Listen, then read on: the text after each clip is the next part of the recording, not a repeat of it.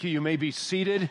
I invite you to take your Bible and turn to Ephesians chapter 5 yet again this morning for our final time in this three week mini series of uh, doing some self scrutiny as we begin the new year. While you're turning to Ephesians chapter 5, I want you to get a number in your head. It's a, it's a dollar amount. Okay, you ready? Get a number, a dollar amount. How much would you give? How much would you give? For a personal, three minute, f- direct conversation. You could think of it as a direct phone conversation with God for three minutes, and He would explain His will for your life. How much is that worth to you? Think about it for a minute. How many of you would give $100 for a personalized three minute conversation with God about His will for your life? You'd give $100. Anybody give $500? Some of you would give everything you have just to hear his voice. Um, you just haven't been listening correctly here, but um, uh, you would give 500 in the uh, the record so far was the early service. It was Evan Troxel, two million dollars for that three million for that three minute conversation. Um, we long to know God's will for our lives, don't we? And we long particularly to know at a personal level what it is God has for us, for young people. And I have young people in mind as I preach this morning and as I prepared this message. You want to know who you're going to marry and what you should do and where you should go to school and and sometimes as adults, we, we are in situations where we have job opportunities and, we don't know, you know, should we move to Colorado? And like, for example, Larry Moyer called me up and asked me, he said, Van, I need another speaker on my staff and, and you get to hunt for six months out of the year. And I felt God calling me to the ministry, but then my wife said, no, absolutely not. And I mean, how do we know God's will? And there's all kinds of questions and, I know that we won't answer all of those questions this morning, but as we begin, as is our pattern this three week period, we are bouncing out of the teaching of the Apostle Paul in Ephesians chapter 5, verses 15 through 17. I've been including 18, and let's look at it on the screen so we can read it together, all in the same translation. Remember, verse 18 was, And be not drunk with wine, which is debauchery, but be filled with the Spirit, that contrasting image of a believer and, and the controls in our lives. I've been challenging us to memorize this. I don't know if you have or not. I made sure I had it memorized this week. Let's say it together as a congregation, shall we? Ready? Look carefully then how you walk, not as unwise, but as wise, making the best use of the time because the days are evil. Therefore, do not be foolish, but understand what the will of the Lord is. Ephesians 5 15 through 17. Now, the first week when we read this, what I felt was this, the, the first focus of the passage was to not be unwise or foolish. And so we looked at that, how not to be a fool. Uh, last week we looked at that section then that emphasizes that we must be wise and make the best use of our time because the days are evil. And today, what I want us to bounce off of is that phrase, therefore do not be foolish, but understand what the will of the Lord is. And so we want to focus on that concept. By the way, I have good news for you for 2020. I know what God's will is for your life for 2020. This is very helpful to do God's will. There it is, right? Uh, the will of God for our lives in 2020 is to do God's will. Let's read it again before we turn the screen off. Ephesians 5, 15 through 17. Here we go. Look carefully then how you walk, not as unwise, but as wise, making the best use of the time because the days are evil. Therefore, do not be foolish, but understand what the will of the Lord is. Ephesians 5, 15 through 17. So our practice of these three weeks, our, our pattern has been to let Paul give us some instruction, and then we bounce out of that, one of those phrases, and we illustrate that phrase in the teaching of our Lord. And we've been using familiar parables from the Gospel of Luke, and so we will, yet again today, use this pattern. But I thought it would be helpful for us to try to answer that question to begin with, because we, we all understand what we just read, essentially. But isn't the big question then in our lives, okay, how do we understand the will of the Lord? We recognize it is the will of the Lord to do the will of the Lord in 2020. And our title of our sermon came from that look carefully, that we would have 2020 vision, looking carefully how we live in the year 2020. If you want to follow along in the notes, I thought it would be helpful for us to sort of have. Um, um, this is more of a talk part than a message.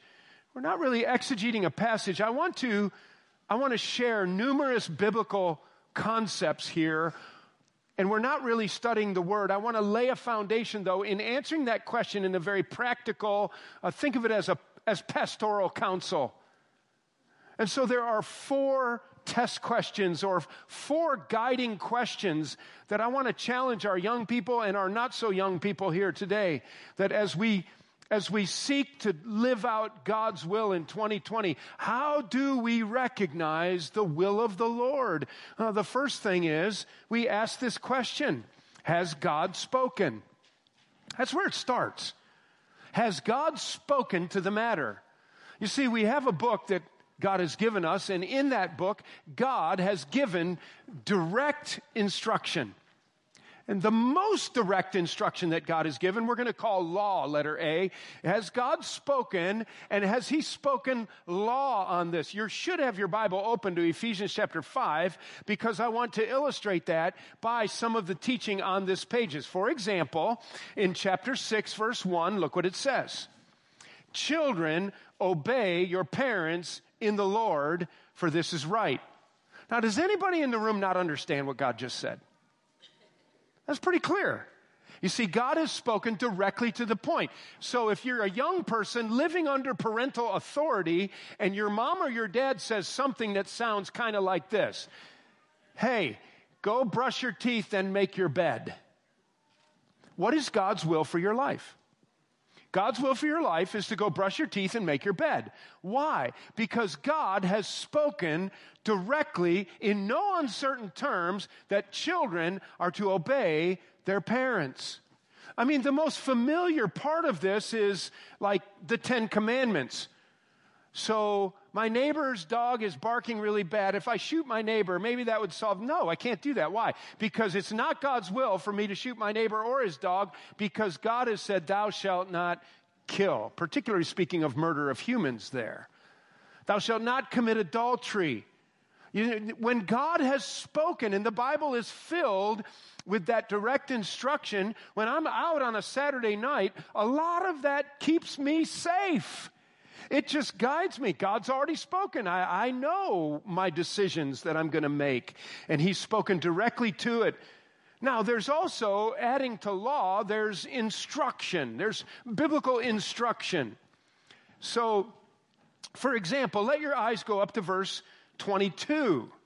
All right? And I, I, I simply chose these passages because our Bibles would be open to this page. For real. Wives, submit to your own husbands as to the Lord, for the husband is the head of the wife. Now, there's some direct command there, isn't there? But then he goes on to teach about how this is a reflection of Christ and his love for his bride, the church, and how the church is to surrender to Christ. And so there's instruction. And so one of the things I can do is I can read that and I can actually learn how to be a better husband by receiving instruction from God's word. So there's direct law or commandment, there's instruction, and then there's principles. There are principles or applications that we can make from God's word. For example, let your eyes go up to chapter 5, verse 3. But sexual immorality and all impurity or covetousness must not even be named among you. Okay, that's pretty direct. So there's a mixture of law and instruction. Okay, but let's keep reading. As is proper among the saints, let there be no filthiness, nor foolish talk, nor crude joking, which are out of place, but instead let there be thanksgiving. Okay, let your eyes go down to verse 11 on this same theme. Take no part in the unfruitful works of darkness, but instead expose them, for it is shameful even to speak of the things that they do in secret. All right, so we have, we have a lot, kind of a, a melding here of some direct law instruction concerning our speech, concerning the things that we watch, concerning the things that we're going to talk about based upon sexual purity, based upon appropriateness, based upon uh, uh, propriety for a Christian. All right?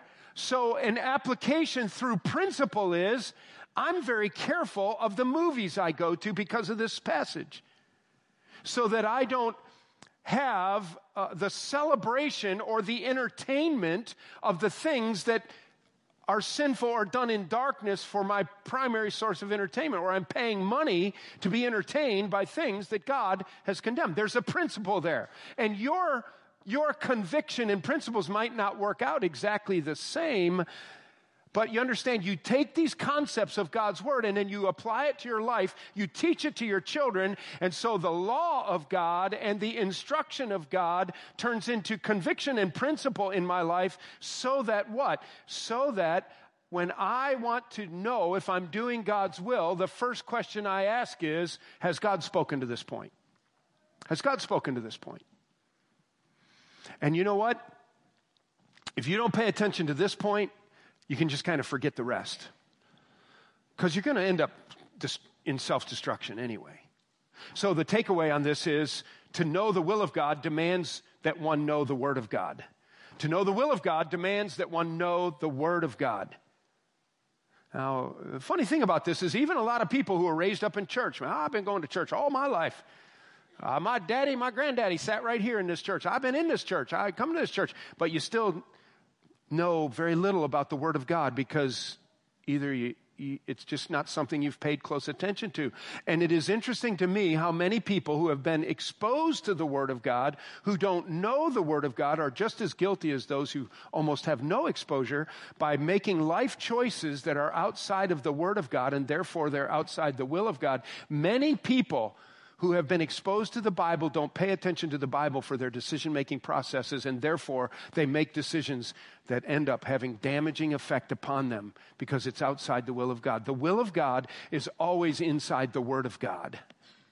Number two question is Have God's people spoken? So I'm asking myself, Paul said, 2020, Know the will of God. The will of God for me in 2020 is the will of God. How do I know the will of God? Question number one Has God spoken? Question number two Has God's people spoken? I'm not talking about Jeremiah and Isaiah and Paul and Peter and James. Uh, those are the word of God. I'm talking about, uh, first of all, I'm talking about parents. How was I raised? What was I taught? What kind of instruction was fed into my life from a young age on? Uh, secondly, how about teachers and pastors? I'm thinking about, even at a young age, I'm thinking about Joel and Toothman down there in preschool. Do you know how much they learn? They learn how to stand straight in line. They learn how to wash their hands after they blow their nose. They learn how to say yes ma'am, no ma'am. They learn how to memorize John 3:16. I mean, it's pretty true, isn't it? Everything you need to know, you learn in kindergarten. It's pretty true. Okay, but when you're a teenager and you no longer regard the things that you were taught as a child because you think that's childish, guess what? You end up living outside the will of God. You end up making bad decisions simply because you disregard your teachers. Proverbs is filled with that warning. Has God spoken? If He has, live inside it. Has God's people spoken? If they have, then do what they say. Takeaway to know the will of God is to welcome godly influence. By the way, that's a, that's a little bit of a, a tell, that's a little bit of a, um, a way of knowing whether or not you have a spirit of wisdom or if you have a spirit of arrogance in your life is when people try to give you instruction, what is your heart attitude? If you're humble and people are trying to instruct you, you will receive that instruction because that's what God uses to guide you in your life. Third question is has God given wisdom and insight? Has God given wisdom and insight? Let's ask three more questions. Letter A Am I making biblically informed decisions? Now, let's try to make it a little bit more practical. You need a new vehicle. Is it God's will for me to buy a Ford, a GMC, or a Honda? You know, that's up to you. It's probably a Honda or a Ford. It's probably not a GMC. Why? Because that's a wisdom principle. All right, so there you go. So that's how that works. You see? But actually, let me let you in on a secret. If you surrender to the word that God has spoken and you have surrendered and listened to the people that God has given to speak and you're living out the wisdom principles of God's word, you can just pretty much go do whatever you want. That sounds radical, but I mean it in the framework of under the law of God, the people of God, the instruction of God buy in and then just go do whatever you want. And guess what? God will get you where He wants you. He, you will not miss His will. You say, well, what if I'm going to go to this school or that school? Well, if you want to go to that school, go to that school, but stay surrendered and God will close the door if you don't go to that school. I mean, it works, but it, it's foundational. If you're not getting point one, you won't get point two. And if you haven't got point two, you won't get point three. And you're a disaster waiting to happen now. And so we ask ourselves Am I making biblically informed decisions? What is wise? Is this going to bring debt into my life? Is this, is this something? So uh, it's a hard question. I was joking about. Um, I was joking about Larry Moyer inviting me to join his staff so that I could go hunting like six months out of the year for illustrations for my speeches, my talks. But on a more serious level, it's not easy, is it? When you have a great job, you have a great home, you have a great property, you have a great community, you have a great church, you certainly have a great pastor, you have many things, all just great. And then you get a call from, say, Idaho, and, and all of a sudden there's this great opportunity in Idaho. Well, what are we supposed to do? Well, you look, you look, you walk through this has God spoken? Have God's people spoken? But then has God given wisdom and insight? And you make sure, am I making a biblically informed decision? What examples, good and bad, can give guidance? Well, I have a buddy that took that job in Idaho, and they were so, his wife was so lonely, she left him and flew back to Massachusetts to her mom. So maybe we don't want to do that. Even though it's a great job, you know, you, you apply lessons learned what examples, good and bad, can give guidance? Some of you have had older brothers and sisters who've gone before you and made either terrible decisions or great decisions, and you can look at them as a younger sibling and you can say, I see what happened to them. I don't want that, or I do want that. I want to do what they did. I did that in my decision for Bible college. My oldest sister went to Appalachian Bible College. She's nine years older. She was dating a young man in our church who was 10 years older than I. Oh, Howard Merrill, he was kind of my hero. So when he was 16, I was six, and I thought he was the coolest guy around. And, and I guess my sister did too because she's married to him and has been married to him all these years. And they went to Appalachian Bible College, and so I wanted to go to Appalachian Bible College. It worked for them, it worked for me. And you know what? If God had wanted me somewhere else, He would have, through guidance of people and circumstances, made that clear. But I wasn't going there to live in the flesh, I was going there to seek the will of God for my life. And so, what examples, good and bad, can give guidance? Letter C, what have I learned from past experiences? It is remarkable to me how often people re- will repeat behavior which ends in disaster in their lives. People will cycle through marriages this way. Well, you just did the same thing you did before. How did you expect that to change? Can't we learn from experiences? And so God packages this all together. And the takeaway is that to know the will of God, one must think biblically. We must think biblically. Now, how about the leading of the Holy Spirit? Is the Holy Spirit leading me? One thing you know is that the Holy Spirit will never lead contrary to the Word of God or the people of God or the wisdom of God. The Holy Spirit works in coordination with the Word of God and the people of God that God has given you in your life. So, young people, you can't look at your mom when you're 15 and say, Hey, by the way, I'm moving out next week. I'm going to move in with my friends. Well, how are you doing that? The Spirit of God is leading me. It's amazing the things that we can get ourselves convinced that the Spirit of God is leading us. So, what about this Holy Spirit leading? Well, let's just talk in real quick general terms. It is a more advanced topic, and by the way, it's going to be touched on and taught at our Bible lecture series the last Saturday in February. So, the last Friday in January is the Wild Beast Feast outreach and Larry Moyer weekend. The last weekend of the last Saturday in February, my pastor friend John King from Princeton, West Virginia, he's just retired. He's 71 years old. He's an outstanding Bible teacher, is going to have our Bible lecture series in here 9 to 2 on a Saturday there, last Saturday of February, on the doctrine of the Holy Spirit. How does the Holy Spirit minister in the life of the believer today? What does that look like? What is the filling of the Spirit? And what, is the, what does it mean to quench the Spirit? And, and I'm referencing some of that here how do you know the leading of the Spirit? That often easily overlooked member of the Trinity, the Holy Spirit. I hope you'll make put that on your calendar and join us for a wonderful day studying our Bibles under Dr. King. But for one thing, the Spirit of God never leaves, never leads us without prayer. Prayer and the leading of the Spirit are essential. If you're going to say the Holy Spirit is leading me, then you are spending time in prayer. Secondly, there's going to be peace. God is not the author of confusion. And when the Holy Spirit is leading you, there will be a peace and a confidence. There will not be an un- uncertainty or indecisiveness. Thirdly, there is prompting from the Spirit. And this is in all different ways. And I've been joking about Larry Moyer. The Holy Spirit prompted me during that video to apply for that job. No. So that's nonsense, right?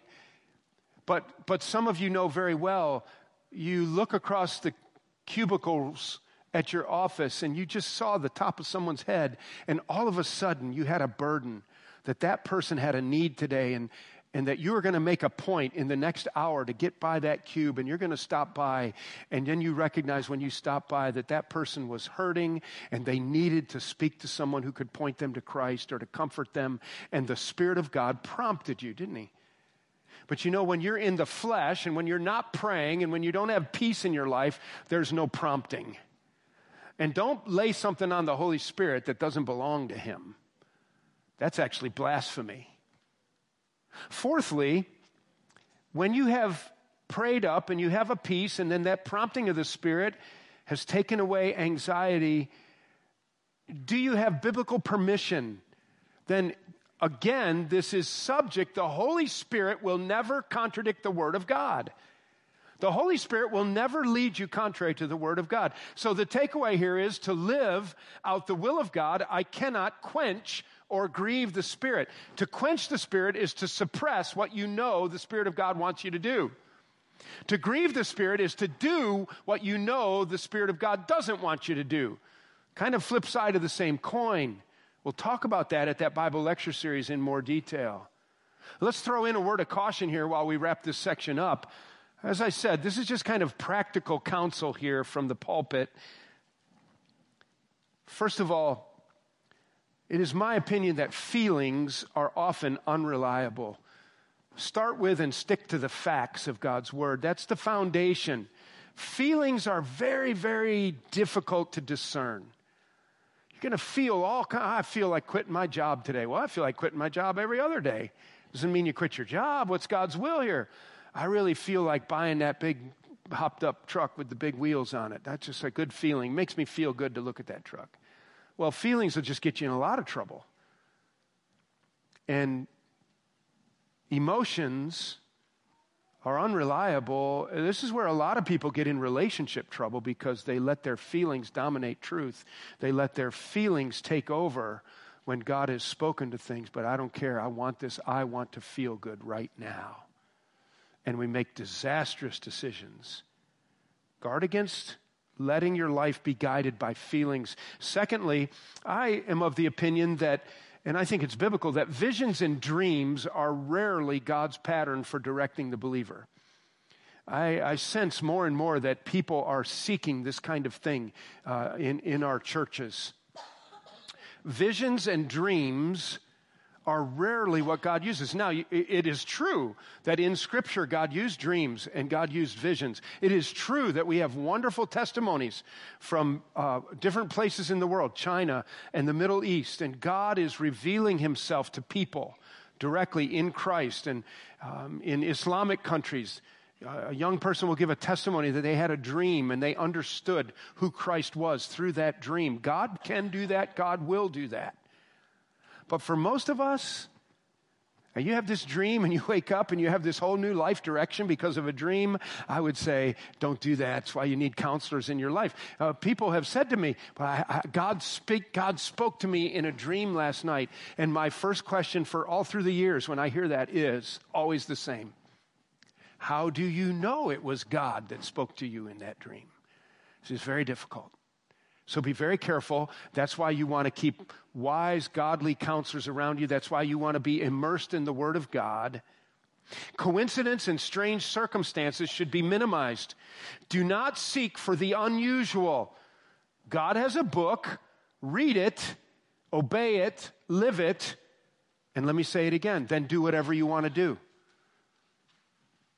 that sounds radical, but I, I really think it's true.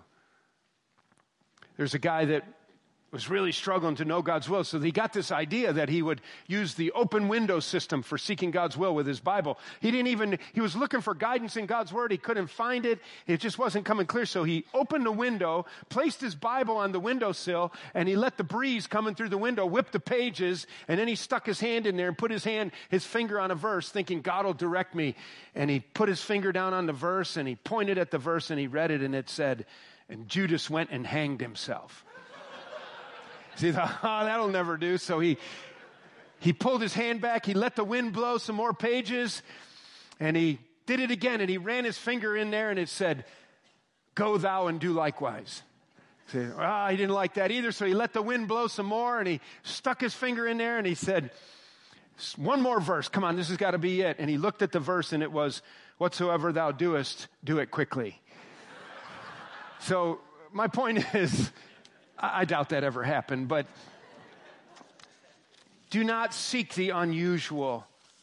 Well, young people, particularly, there's some, I think, some pr- a practical framework of thinking about the will of God. God's word has a lot to say about his will.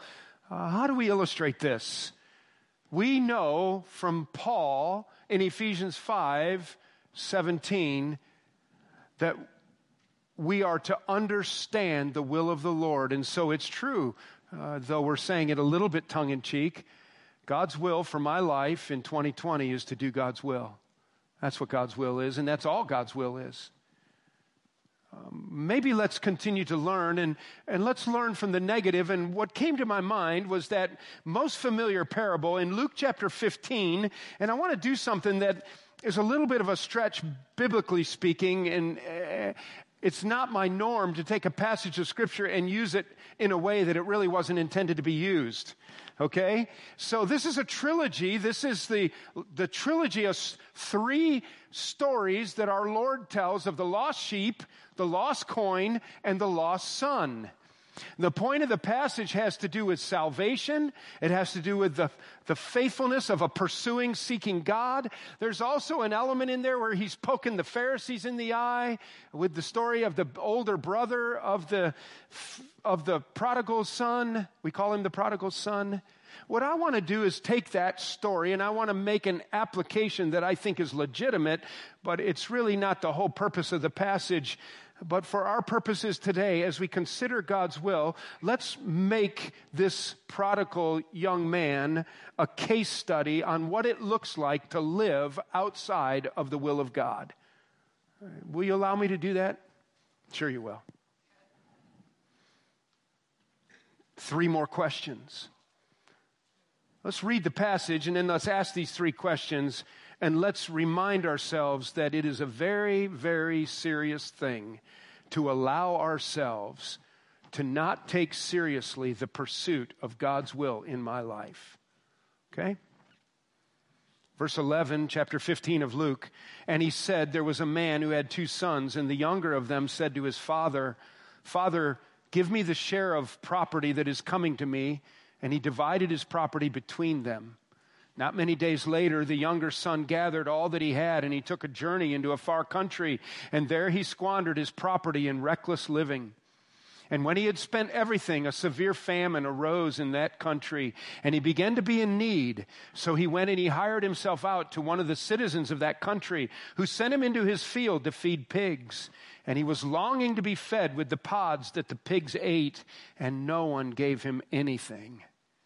But when he came to himself, he said, How many of my father's hired servants have more than enough bread, but I perish here with hunger? I will arise and go to my father, and I will say to him, Father, I have sinned against heaven and before you. I am no longer worthy to be called your son. Treat me as one of your hired servants. And he arose and he came to his father. But while he was still a long way off, his father said to him, and, and f- his father saw him and felt compassion and ran and embraced him and kissed him. And the son said to him, Father, I have sinned against heaven and before you. I am no longer worthy to be called your son. But the father said to his servants, Bring quickly the best robe, put it on him, put a ring on his hand, put shoes on his feet, and bring the fatted calf and kill it, and let us eat and celebrate. For this my son was dead and is alive again. He was lost and he is found. And they began to celebrate. What a story. What a story. We're going to cut it right there and we're going to omit the important teaching that we learned from the older brother we're looking at this man, this young man, as a case study on what it looks like to be out of the will of God and how to come back into the will of God.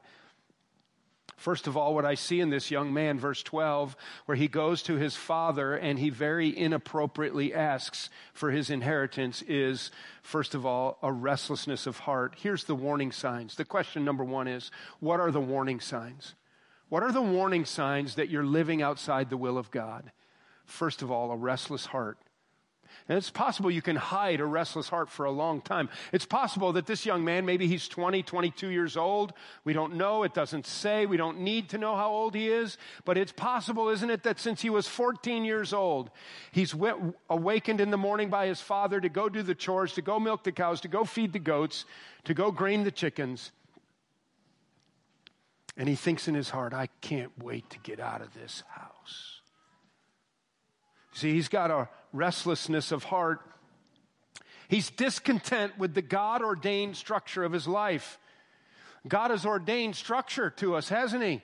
And we have family structure, and we have community structure, and we have church structure, and we have school structure and educational structure. These structures are part of God's will and plan. And when I rebel against the structures in my life, ultimately they'll lock in a cage.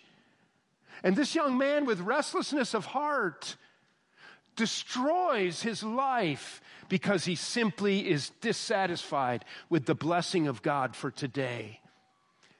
It shows out in a life that's longing for self rule. Number two, he's longing for self rule. We're looking at the warning signs. Look at the end of verse 12. He says, Father, give me the share of property that's coming to me. And he divided, the father did, his property between them. We don't know if this really happened or if anything really like this happened. Some say that it could have. What you have is the picture of a father who's been very successful and he has great resource. And so his younger son comes to him and in, in, in, in, almost a literal way spits in his face and says, I wish you were dead. I want my inheritance now. It is absolutely inappropriate. It is absolutely disrespectful. But because his restlessness of heart and because of his longing for self rule, I don't want my pops telling me what to do. Nobody's going to tell me what to do.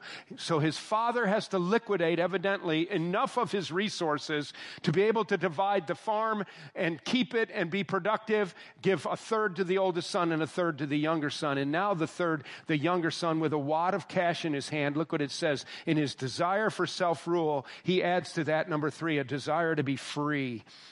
Not many days, verse 13 later, the young son gathered all that he had and he took a journey and he said, I'm getting away from this dead old town where my dad tells me what to do and where I've got to work and I, nobody's going to tell me what to do. And off he goes out from underneath the God ordained structures of his life in his desire to be free. Free from what? First of all, free from routine and responsibility. That's boring, isn't it? That's taken me nowhere. No, actually, it's teaching you everything you need to know about the rest of your life.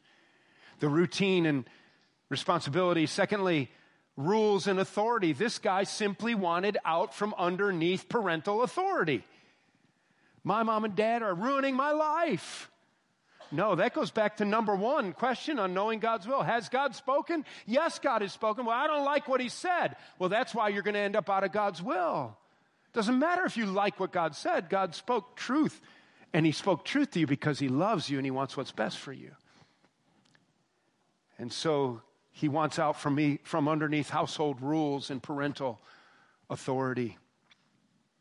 Look what it says he says, so he went out, and what did he do? And when he had, he, it says, verse 13, not many days later, the younger son gathered all that he had, took a journey into a far country, and there he squandered his property in reckless living.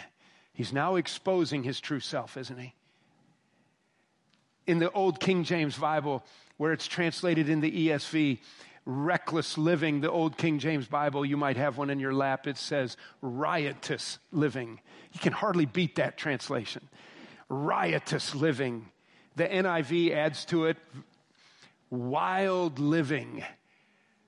Riotous, reckless, wild living. The New American Standard put the word loose, translated the English word loose in there for that word prodigal. It's the word prodigal. Loose living. It paints the picture, doesn't it? Loose, wild, reckless, riotous living. This is the life. Well, actually, it's really not.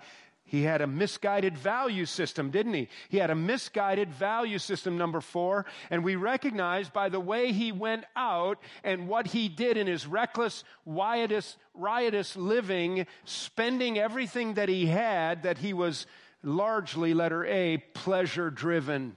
Often a misguided value system is pleasure driven. So it's like a guy who's the skipper and he's up in the, in the wheelhouse and he's got a compass that's out of whack. The compass of this young man is off because his compass is is determined by his own personal pleasure and feelings. You cannot trust that. He just wants to feel good. He just wants to have a good time. Why does God want to ruin my good times? Well, He really doesn't. He wants to preserve your good times. Look what He says. Often pleasure driven, letter B. It was reckless and irresponsible. It was reckless and irresponsible because what did he do? Without a thought about tomorrow, without a thought about what he was doing, there, the end of verse 13, he squandered his property. He spent all his money. So we don't know how much time's going by here, but uh, I would say that maybe a minimum of 18 months, maybe three or four years, enough time for him to spend an incredible volume of money and enough time for climate, the climate to shift and for the rainy season and a couple of rainy years to give way to dry years so that the country was hit with a drought that was bad enough that nobody had work. So months and months had to go by. And so this pleasure driven, reckless, and irresponsible young man makes decisions that are lacking moral principle and wisdom. You see, when you're, when you're mis, when you have a misguided value system and your compass, your moral compass is off, it's going to take you places you don't want to go because you're often pleasure driven, you're often reckless and irresponsible, and you're often lacking in moral principle and wisdom. In other words, you won't say no to yourself when you're supposed to say no to yourself. And you won't say yes to yourself when you're supposed to say yes to yourself because your compass is all out of whack. And the next thing you know, you're in terrible shape. And this young man's world now, does this man's world look anything at all like the world his father gave him?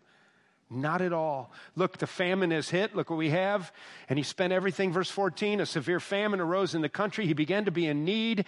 And notice how all of his friends have left him when his money ran out.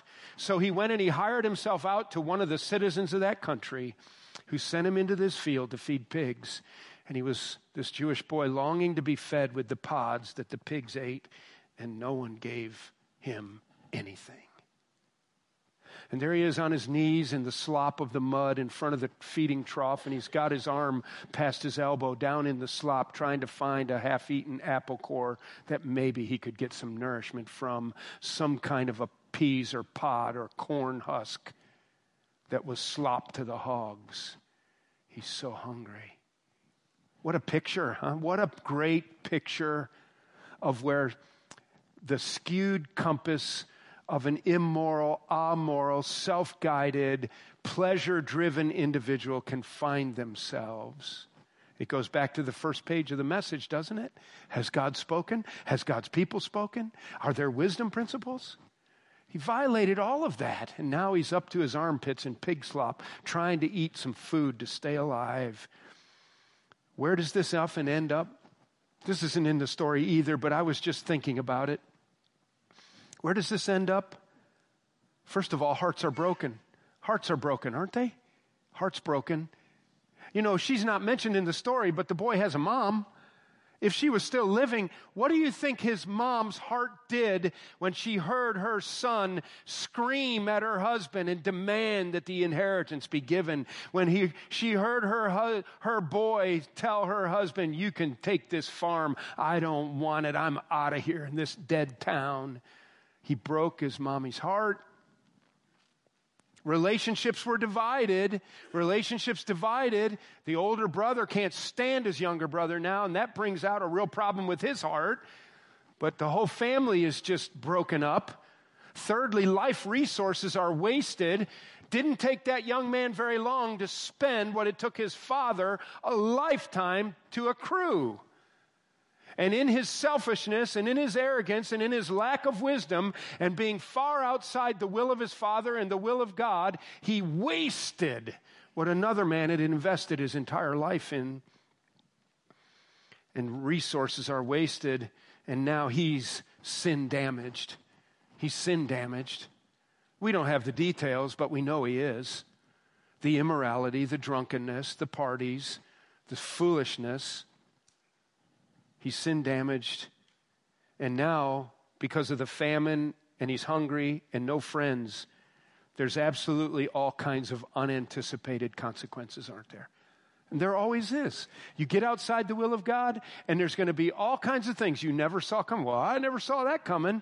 Well, that's why your dad said, don't do that. Well, what does return and restoration look like? It won't take us long to wrap up. When he came to himself, it says in verse 7, isn't that a great phrase? And when he came to his senses, is what it's saying.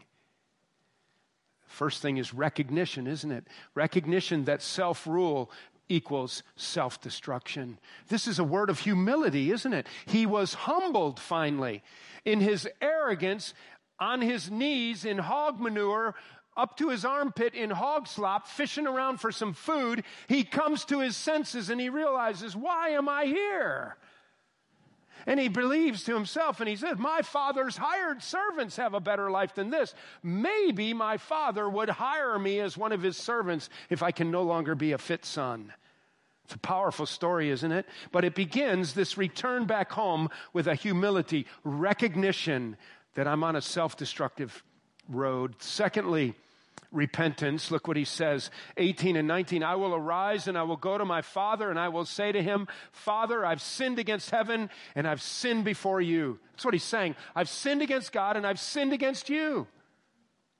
So, turning away from the sin and returning to the Father, that is what repentance involves. The next thing is it's change of direction. The next thing is reconciliation. Relationships must be restored for him to move forward within the will of God.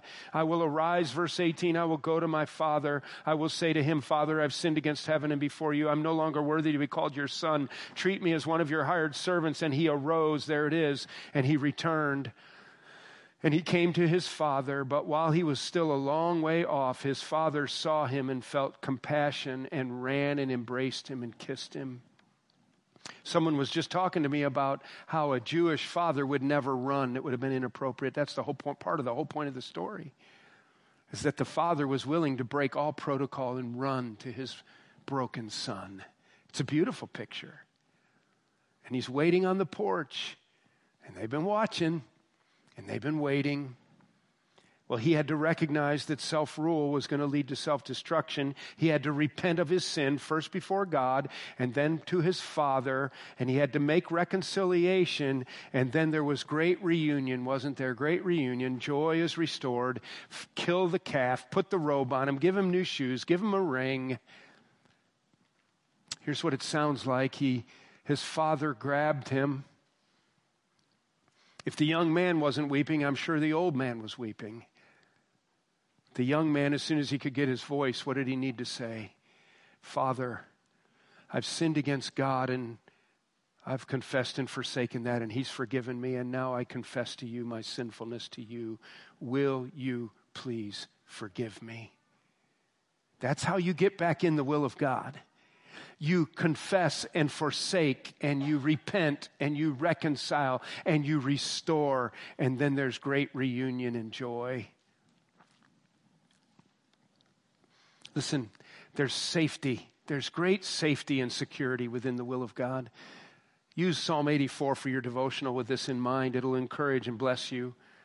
There is safety and security. Young people, God is not out to ruin your good times. The will of God is the pathway to blessing. Don't fight it. The will of God is the pathway to blessing when God has spoken and God's people have spoken and, and there's instruction and principle and convictions established, that's the way of blessing. And it will go well with you, God said. The will of God is less about information and more about obedience. Do you realize that? Most of us don't need more information to discern the will of God in our lives. We simply need to obey what we know when we're living inside the framework of obedience to God's word and submission to the authorities in our lives, we can do whatever we want. Now, the second you do something that you want that's outside obedience to the will of God, the Spirit of God will convict you. A wise person welcomes instruction. Proverbs says in three different places. Verse 11, chapter 11 is just one of them, that in the multitude of counselors or teachers there is safety multitude. You welcome instruction. That's a litmus test for your attitude, whether or not you'll receive instruction, or whether you fight your parents. So here it is the, the, the, the sermon in one sentence. This is all you needed to know today. The will of God for 2020 is to know and live the will of God. Now go and do it. There it is. God's will for 2020 is to do God's will. Let's stand together and bow our heads, will we please? Some of you might need to run to the cross today. You need the blood of Christ to cleanse you from all sin. Some of you don't know Christ, and you need to admit your sinfulness and receive Him as your Savior and, and begin a new walk in a new way as a new creation in Christ. I wonder if there's some restless hearts that need nipped in the bud here today. Maybe you're restless to get out of your marriage. Maybe you're restless to cut corners for wealth. Who knows what's going on inside hearts? That's where it began with this young man. I just can't stand this farm. My dad is nuts. And next thing you know, it's on his face in a pig pen.